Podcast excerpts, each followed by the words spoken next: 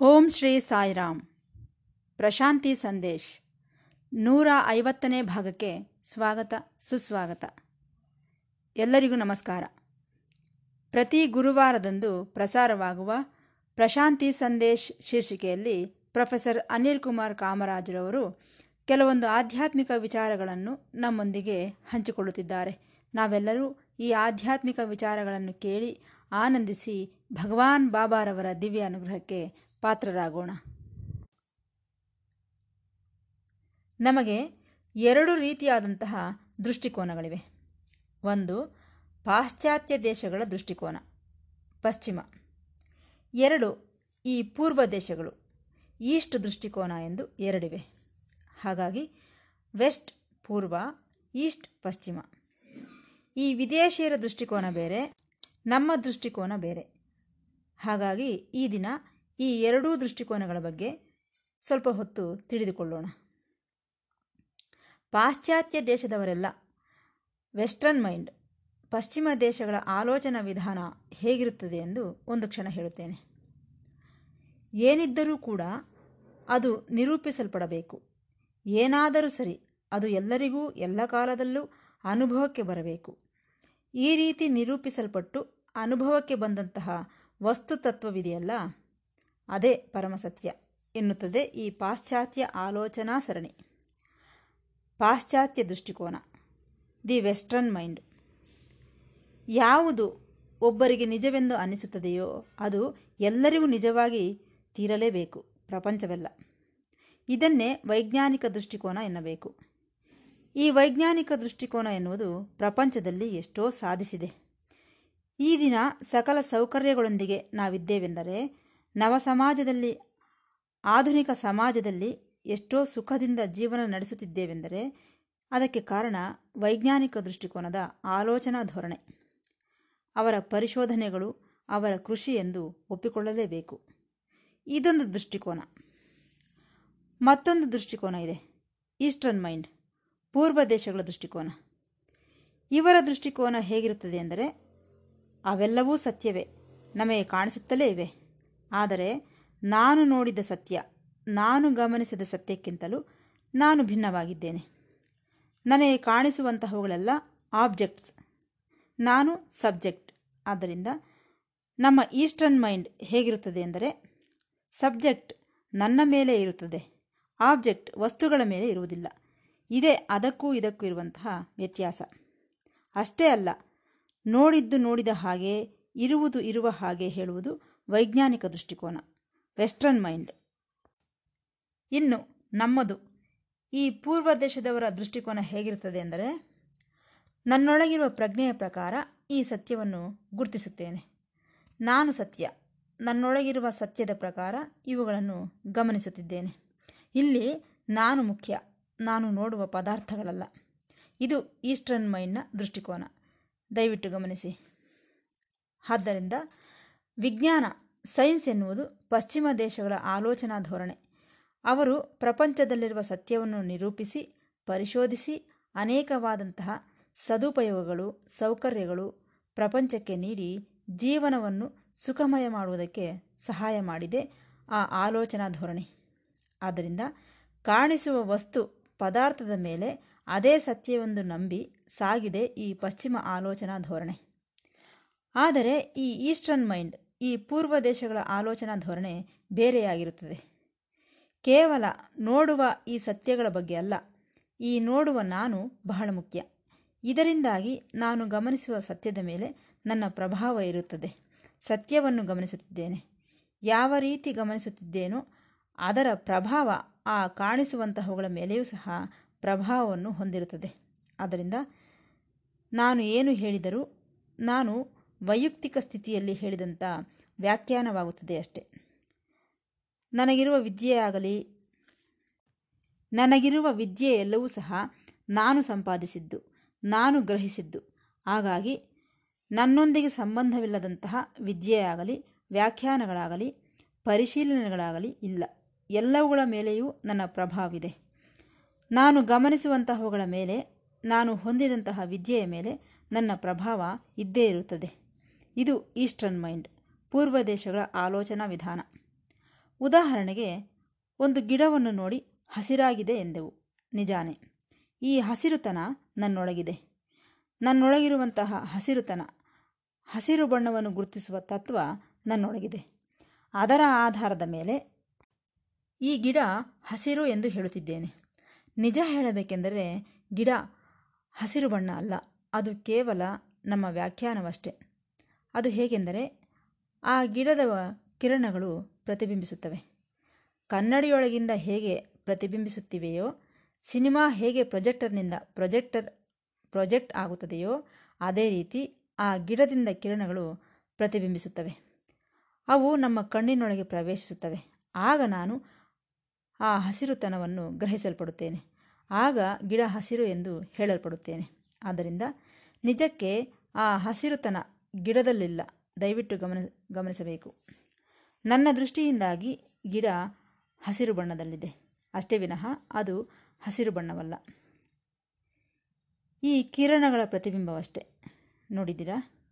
ನಿಜವಾಗಿ ಕಾಂತಿ ಇಲ್ಲದೆ ಹೋದರೆ ಯಾವ ಬಣ್ಣವೂ ಕಾಣಿಸುವುದಿಲ್ಲ. ಕತ್ತಲೆಯಲ್ಲಿ ಯಾವ ಬಣ್ಣ ಕಾಣಿಸುತ್ತವೆ ನಮಗೆ?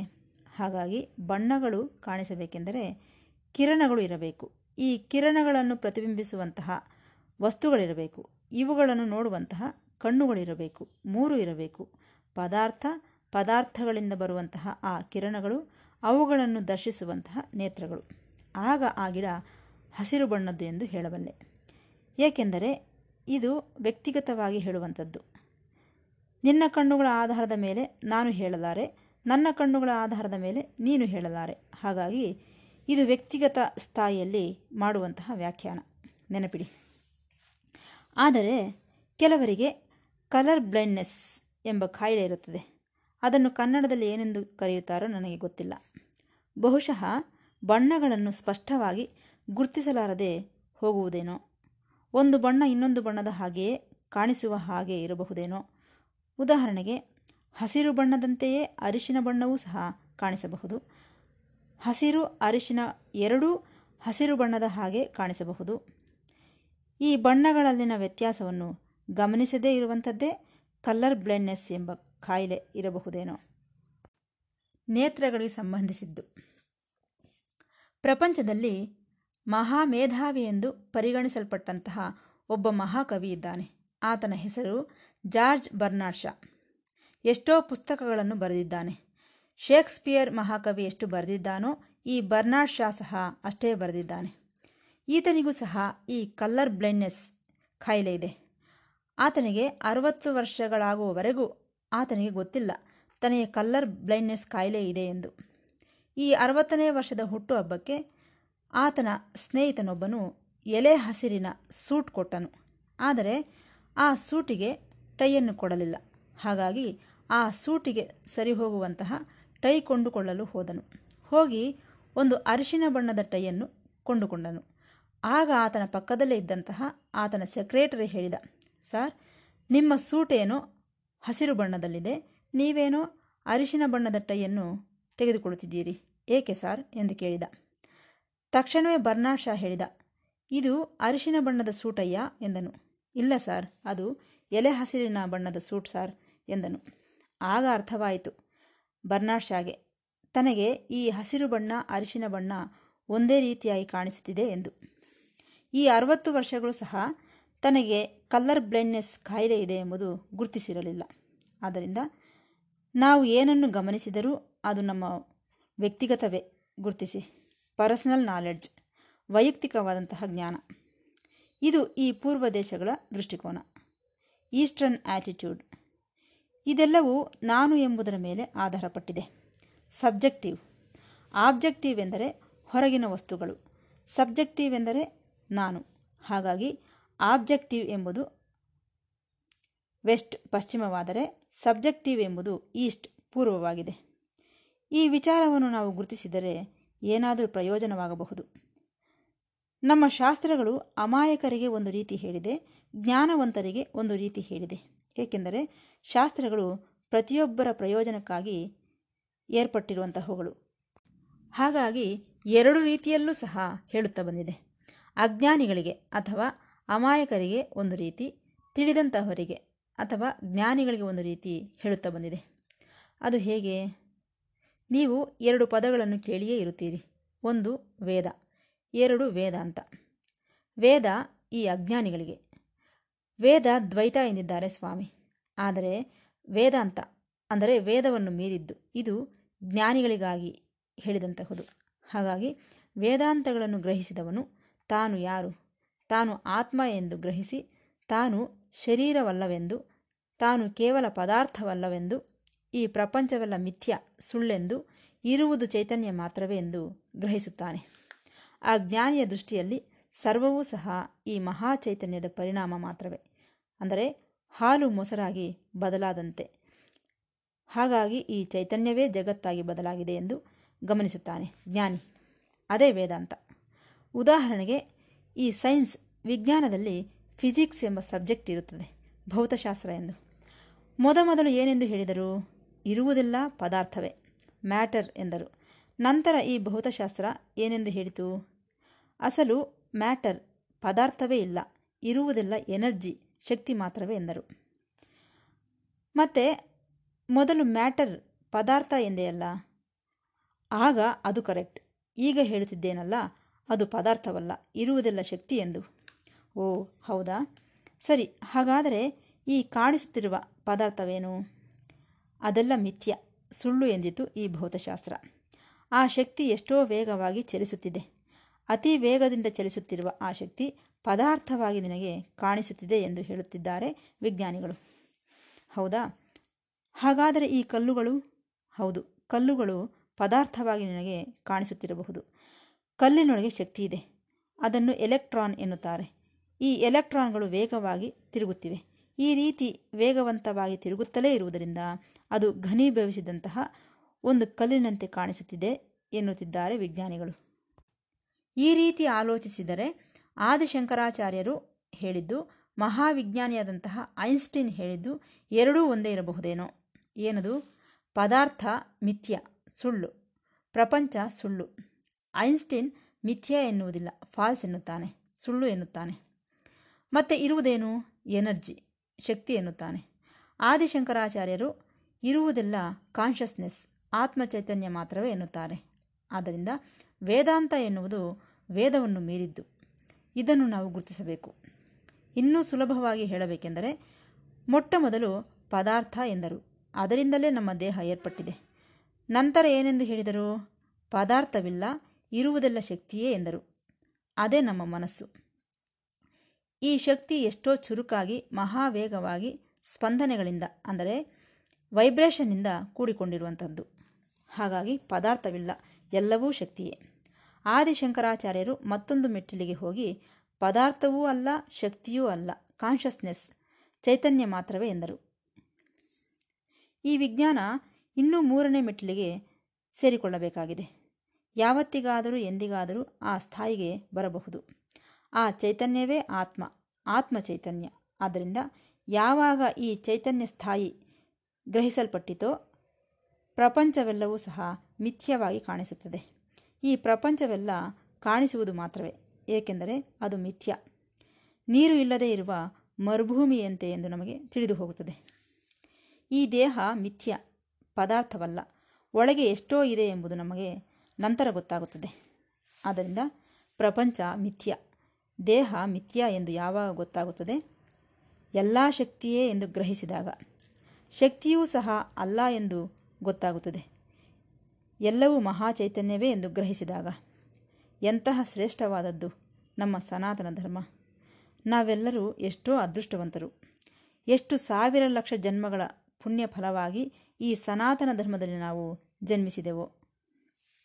ಇನ್ನೂ ಈ ಸೈನ್ಸ್ ಸೇರಿಕೊಳ್ಳದಂತಹ, ಗುರುತಿಸದೇ ಇರುವಂತಹ ಆ ಪಾರಮಾರ್ಥಿಕ ಸತ್ಯವನ್ನು ನಮ್ಮ ಸನಾತನ ಧರ್ಮ ಯಾವತ್ತೋ ಗಮನಿಸಿದೆ. ಆಲೋಚಿಸಿ. ಆದ್ದರಿಂದ ದೇಹ ಸತ್ಯ, ಪ್ರಪಂಚ ಸತ್ಯ ಎಂದು ಹೇಳುತ್ತಿದ್ದಾನೆಂದರೆ ಅವನಿನ್ನು ಅಮಾಯಕ ಸ್ಥಾಯಿ, ಅಜ್ಞಾನ ಸ್ಥಿತಿಯಲ್ಲಿದ್ದಾನೆ ಎಂದರ್ಥ. ಕ್ರಮೇಣ ಭಗವಂತನ ದಯೆಯಿಂದ ಆ ದೇಹದಿಂದ ತಾನು ಸ್ವಲ್ಪವಾದರೂ ನಾನು ದೇಹಕ್ಕಿಂತಲೂ ಭಿನ್ನ ಎಂದು ತಿಳಿದುಕೊಂಡನೋ, ಆಗ ನಿಧಾನವಾಗಿ ದೇಹ ಭಾವನೆ ನಾನೇ ದೇಹ ಎಂದುಕೊಳ್ಳುವ ಭಾವನೆ ಹೊರಟು ಹೋಗುತ್ತದೆ. ನಾನು ದೇಹವಲ್ಲ ಎಂಬ ಸ್ಥಿತಿಗೆ ಬಂದುಬಿಡುತ್ತಾನೆ ಸರಿ, ನಾನು ದೇಹವಲ್ಲ, ಪ್ರಪಂಚವಲ್ಲ, ಮನಸ್ಸಲ್ಲ, ಬುದ್ಧಿಯಲ್ಲ ಎಂದು ಇದನ್ನೆಲ್ಲ ಹೇಳಿದೆ. ಅದನ್ನೆಲ್ಲ ಕೇವಲ ನಂಬಿಕೆಯಿಂದ ಹೇಳುತ್ತಿದ್ದೀಯ? ನೋಡಿ ಅವನ್ಯಾರೋ ಹುಟ್ಟಿದ, ಎಂಬತ್ತು ವರ್ಷಗಳ ಕಾಲ ಬದುಕಿದನು, ಆತನು ಎಲ್ಲವನ್ನೂ ಹೊಂದಿ ಹೊರಟು ಹೋದನು. ಅಷ್ಟೇ ತಾನೆ. ಇದು ಸಹ ಅಂತಹುದೇನಾ ಅಲ್ಲ, ಇದು ಕೇವಲ ನಂಬಿಕೆಯೇ ಅಲ್ಲ. ಏಕೆ ಎನ್ನುತ್ತೀರೇನೋ? ಚಿಕ್ಕ ಉದಾಹರಣೆ ಹೇಳುತ್ತೇನೆ. ಹಿಂದೆ ಒಬ್ಬ ಮಹಾ ಬೌದ್ಧ ಭಿಕ್ಷು ಇದ್ದನಂತೆ. ಭಿಕ್ಷು ಎಂದರೆ ಸನ್ಯಾಸಿ. ಆತನ ಹೆಸರು Rinzai R I N Z A I Rinzai ಈತನು ಬುದ್ಧನ ವಿಗ್ರಹದ ಮುಂದೆ ಪ್ರತಿದಿನವೂ ಸಾಷ್ಟಾಂಗ ನಮಸ್ಕಾರವನ್ನು ಮಾಡುತ್ತಿದ್ದನು. ಪ್ರತಿದಿನವೂ ಪೂಜೆ ಪುನಸ್ಕಾರಗಳನ್ನು ಮಾಡುತ್ತಿದ್ದನು ಬುದ್ಧನ ವಿಗ್ರಹಕ್ಕೆ. ಸರಿ, ಎಲ್ಲ ಪೂಜೆ ಪುನಸ್ಕಾರಗಳನ್ನೆಲ್ಲ ಮಾಡಿ ಹೊರಗೆ ಬರುತ್ತಿದ್ದಂತೆ ಎಲ್ಲರ ಹತ್ತಿರ ಏನೆಂದು ಹೇಳ್ತಿದ್ದನು? ಬುದ್ಧನು ಹುಟ್ಟಲಿಲ್ಲ, ಬುದ್ಧನು ಇಲ್ಲ ಎನ್ನುತ್ತಿದ್ದನು. ಇದೇನು ಈ ರೀತಿ ಹೇಳುತ್ತಿದ್ದಾನಲ್ಲ? ಅಲ್ಲೇನೋ ಬುದ್ಧನ ವಿಗ್ರಹಕ್ಕೆ ಪೂಜೆ ಪುನಸ್ಕಾರಗಳನ್ನು ಮಾಡುತ್ತಿದ್ದಾನೆ, ಹೊರಗೆ ಬಂದು ಬುದ್ಧನಿಲ್ಲವೆಂದು ಹೇಳುತ್ತಿದ್ದಾನಲ್ಲ, ಏನಿದೆಲ್ಲ ಎಂದುಕೊಂಡರು ಶಿಷ್ಯರು. ಸ್ವಲ್ಪ ಸಮಯದವರೆಗೂ ಸಹಿಸಿಕೊಂಡರು. ನಂತರ ಸ್ವಲ್ಪ ಧೈರ್ಯ ಮಾಡಿ ಕೇಳಿದರು. ಗುರುಗಳೇ, ನೀವೇನೋ ಆತನನ್ನು ಪೂಜಿಸುತ್ತಿದ್ದೀರಿ, ಆರಾಧಿಸುತ್ತಿದ್ದೀರಿ. ಹೊರಗೆ ಬಂದು ಆತನು ಹುಟ್ಟಲಿಲ್ಲ, ಆತನಿಲ್ಲ ಎಂದು ಹೇಳುತ್ತಿದ್ದೀರಲ್ಲ, ಏನಿದೆಲ್ಲ ಎಂದು ಕೇಳಿದರು. ಆಗ ರಿಂಜಾಯ್ ನಗುತ್ತಾ ಹೇಳಿದನು, ನೋಡಿ, ಚೈತನ್ಯ ಹುಟ್ಟಿದ್ದಲ್ಲ, ಹುಟ್ಟಿದರೆ ಹೋಗಬೇಕು. ಆದರೆ ಹುಟ್ಟಿದ್ದೂ ಅಲ್ಲ, ಹೋಗುವುದೂ ಅಲ್ಲ, ಅದೇ ಮಹಾಚೈತನ್ಯ ಬುದ್ಧನು ಅದೇ ಚೈತನ್ಯ. ನೀವಂದುಕೊಂಡಂತೆ ಹುಟ್ಟಿ ಹೋಗುವವನಲ್ಲ ಈ ಬುದ್ಧನು. ಆ ಚೈತನ್ಯಕ್ಕೆ ಸ್ವರೂಪವೂ ಇಲ್ಲ, ನಾಮವೂ ಇಲ್ಲ. ಅದು ಕೇವಲ ಅಸ್ಥಿ ಭಾತಿ ಪ್ರಿಯಂ, ಸತ್ ಚಿತ್ ಆನಂದವಷ್ಟೇ. ಹೀಗಿರುವಾಗ ಬುದ್ಧನು ಹುಟ್ಟಿದನೆಂದರೆ ಹೇಗೆ? ಚೈತನ್ಯ ಹುಟ್ಟುವಂಥದ್ದಲ್ಲವಲ್ಲ ಹಾಗಾಗಿ ಆತನು ಇಲ್ಲ ಎನ್ನುತ್ತಿದ್ದೇನೆ, ಸರಿನಾ? ಎಂದನು. ಆಗ ಇತರ ಶಿಷ್ಯರು ಕೇಳಿದರು, ಮತ್ತೆ ಏತಕ್ಕಾಗಿ ಪೂಜಿಸುತ್ತಿದ್ದೀರಿ? ಏತಕ್ಕಾಗಿ ಸಾಷ್ಟಾಂಗ ನಮಸ್ಕಾರ ಮಾಡುತ್ತಿದ್ದೀರಿ? ಆಗ ಅದಕ್ಕೆ ಉತ್ತರ ಹೇಳುತ್ತಿದ್ದಾನೆ ನನಗೆ ಇಂತಹ ತತ್ವವನ್ನು, ಇಂತಹ ಬೋಧನೆಯನ್ನು ನೀಡಿದಂತಹ ಆ ಬುದ್ಧನಿಗೆ ಕೃತಜ್ಞತೆಗಳನ್ನು ತಿಳಿಯಪಡಿಸುತ್ತಿದ್ದೇನೆ. ನಾನು ಎಲ್ಲರಂತೆ ಸುಮ್ಮನೆ ನಂಬುವುದಲ್ಲ, ಆತನ ತತ್ವವನ್ನು ತಿಳಿದುಕೊಂಡೆ. ಆತನ ಹಿಂದೆ ಒಂದು ನೆರಳಿನಂತೆ ಪ್ರಯಾಣಿಸಿದೆ. ಆತನ ಬೋಧನೆಗಳನ್ನೆಲ್ಲ ನಾನು ಗ್ರಹಿಸಿದ್ದೇನೆ. ಹಾಗಾಗಿ ಆತನಿಗೆ ಕೃತಜ್ಞತೆಗಳನ್ನು ತಿಳಿಯಪಡಿಸುತ್ತಿದ್ದೇನೆ. ಅದೇ ನನ್ನ ಆರಾಧನೆ ಎಂದನು. ಎಂತಹ ಉತ್ತಮ ಅವಗಾಹನೆಯೋ ಆಲೋಚಿಸಿ. ಆದ್ದರಿಂದ ಚೈತನ್ಯ ಹುಟ್ಟುವಂಥದ್ದು ಅಲ್ಲ, ಹೋಗುವಂಥದ್ದು ಅಲ್ಲ. ಇದು ಬಹಳ ಮುಖ್ಯವಾದಂತಹ ಅಂಶ. ಇದನ್ನು ಗ್ರಹಿಸಿದವನೇ ಜ್ಞಾನಿ ಎಂದು ಕರೆಯಲ್ಪಡುತ್ತಾನೆ. ಆದ್ದರಿಂದ ಉಪನಿಷತ್ತುಗಳು ಹೇಳುತ್ತಿವೆ, ದೇಹವಿರುವುದು ನಿಜಾನೆ, ಪ್ರಪಂಚವಿರುವುದು ನಿಜಾನೆ. ಆದರೆ ಈ ದೇಹದಲ್ಲೇ ಇರುವುದು ಯಾರು? ಅದನ್ನು ತಿಳಿದುಕೋ ಎನ್ನುತ್ತಿದೆ ಉಪನಿಷತ್ತು. ಆಗ ತಿಳಿದು ಹೋಗುತ್ತದೆ, ಈ ದೇಹ ನಾನಲ್ಲ ಎಂದು. ಈ ದೇಹದಲ್ಲಿ ಇರುವುದು ಯಾರು ಎಂದು ಪ್ರಶ್ನಿಸಿಕೊಂಡು, ನೀನು ಅದಕ್ಕಾಗಿ ಸ್ವಲ್ಪ ವಿಚಾರಣೆ ಮಾಡುತ್ತಿದ್ದರೆ ನಾನು ದೇಹವಲ್ಲ ಎಂಬುದು ತಿಳಿದು ಹೋಗುತ್ತದೆ ಆದ್ದರಿಂದ, ಅದರಿಂದ ಪ್ರಪಂಚವೆಲ್ಲ ಸುಳ್ಳು, ದೇಹ ಸುಳ್ಳು ಎಂದು ಗ್ರಹಿಸಲ್ಪಡುತ್ತದೆ. ಓ, ಹೌದಾ? ಈ ಪ್ರಪಂಚ, ಈ ದೇಹ ಎಲ್ಲವೂ ಸುಳ್ಳೆಂದರೆ, ಈ ಕಲ್ಲು, ಬೆಟ್ಟಗಳು, ಮರಗಳು ಇವೆಲ್ಲವೂ ಸುಳ್ಳೇನಾ? ಹೌದು, ಸುಳ್ಳೆ. ಏಕೆಂದರೆ, ಕಲ್ಲು ಕಲ್ಲಾಗಿ ಕಾಣಿಸುತ್ತಿದೆ. ಆದರೆ, ಅದು ಕಲ್ಲಲ್ಲ.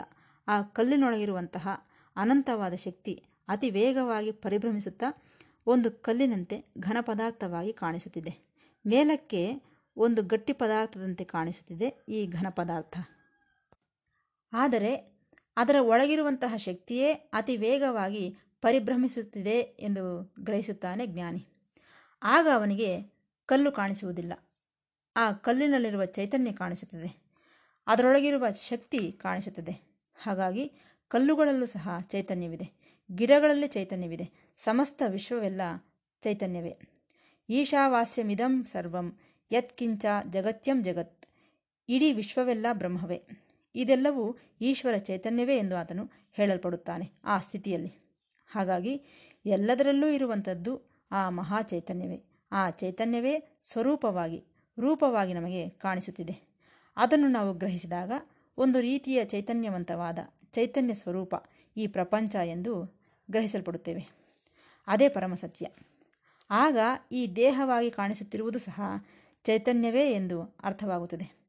ಆಗ ನಾವು ದೇಹವಲ್ಲ ಎಂದು ಗ್ರಹಿಸಲ್ಪಡುತ್ತೇವೆ. ಹಾಗಾಗಿ ಸರ್ವವೂ ಚೈತನ್ಯವೇ. ಪ್ರತಿಯೊಬ್ಬರಿಗೂ ಇರುವಂತಹ ವೈಯಕ್ತಿಕವಾಗಿರುವಂತಹ ವಿದ್ಯೆ ಇದೆ. ವಿದ್ಯೆ ಇದೆಯಲ್ಲ, ಸಬ್ಜೆಕ್ಟಿವ್. ನಿನಗೆ ಸಂಬಂಧಿಸಿದಂತಹ ಜ್ಞಾನ. ಇತರರದ್ದು ನಿನ್ನ ಜ್ಞಾನ ಹೇ, ಹೇಗಾಗುತ್ತದೆ? ಆಗುವುದಿಲ್ಲ. ಆದ್ದರಿಂದ ಈ ಪ್ರಪಂಚವೆಲ್ಲ ನಿನಗೆ ಕಾಣಿಸುವ ರೀತಿಯಲ್ಲಿ, ನಿನಗೆ ತೋಚಿದ ರೀತಿಯಲ್ಲಿ ನೀನು ಮಾಡುವಂತಹ ವ್ಯಾಖ್ಯಾನ. ನೀನು ಒಂದು ರೀತಿ ಅಂದುಕೊಂಡರೆ ಇನ್ನೊಬ್ಬರು ಇನ್ನೊಂದು ರೀತಿಯಲ್ಲಿ ಅಂದುಕೊಳ್ಳ ಅಂದುಕೊಳ್ಳಬಹುದು. ಆದರೆ ಈ ವ್ಯಾಖ್ಯಾನಗಳೆಲ್ಲವೂ ಸಹ ವೈಯಕ್ತಿಕವೇ. ಅದಕ್ಕಾಗಿಯೇ ಹೇಳುತ್ತಿದ್ದಾರೆ ಸಿದ್ಧಪುರುಷರು ಯಾರು? ಈ ಸತ್ಯವನ್ನು ಗ್ರಹಿಸಿದವರು ಯಾವ ಸತ್ಯ? ಎಲ್ಲವೂ ಚೈತನ್ಯವೇ. ಪ್ರಪಂಚವೆಲ್ಲ ಚೈತನ್ಯ ಸ್ವರೂಪವೇ ಎಂದು ಗುರುತಿಸಿದವನು ಸಿದ್ಧಪುರುಷನು ಆತನು ಯಾವಾಗಲೂ ಆನಂದ ಸ್ವರೂಪದಲ್ಲೇ ಮುಳುಗಿರುತ್ತಾನೆ. ಆ ಆನಂದದಲ್ಲಿ ನಾ, ಕಾಲು ಭಾಗ ಆನಂದ, ಅರ್ಧ ಭಾಗ ಆನಂದ, ಮುಕ್ಕಾಲು ಭಾಗ ಆನಂದ ಎಂದು ಇರುವುದಿಲ್ಲ. ಆನಂದ ಪೂರ್ಣ, ಸಂಪೂರ್ಣ. ಅಂತಹ ಆನಂದ ಸ್ಥಿತಿಯಲ್ಲಿ ಆತನಿರುತ್ತಾನೆ.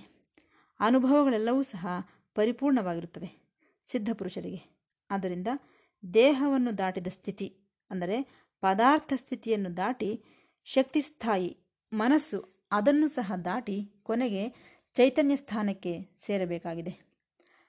ಅದೇ ನಮ್ಮ ಜೀವನದ ಗುರಿ ಎಂದು ವೇದಾಂತ ಹೇಳುತ್ತಿರುತ್ತಿರುತ್ತದೆ. ಆಗ ಆ ಸಿದ್ಧಪುರುಷನಿಗೆ ಕೋರಿಕೆಗಳೇ ಇಲ್ಲ, ದುಃಖವಿಲ್ಲ, ಏನೂ ಇಲ್ಲ ಎಂಬ ವಿಚಾರ ನಮಗೆ ತಿಳಿದು ಹೋಗುತ್ತದೆ. ಆ ಸ್ಥಿತಿಯಲ್ಲಿ ಪಡೆಯಬೇಕಾಗಿರುವುದು ಏನೂ ಇಲ್ಲ, ಏಕೆಂದರೆ ಚೈತನ್ಯವನ್ನು ಗುರುತಿಸಿದ ನಂತರ ಇನ್ನು ಗುರುತಿಸಬೇಕಾಗಿರುವುದು ಏನೂ ಇಲ್ಲ ಎಂದು ಗಮನಿಸಿದವನೇ ಸಿದ್ಧಪುರುಷನು ಎಂದು ಹೇಳುತ್ತಾ ಈ ಭಾಗವನ್ನು ಮುಕ್ತಾಯಗೊಳಿಸುತ್ತಿದ್ದೇನೆ. ಮತ್ತೆ ಭೇಟಿಯಾಗೋಣ. ಸಾಯಿರಾಮ್.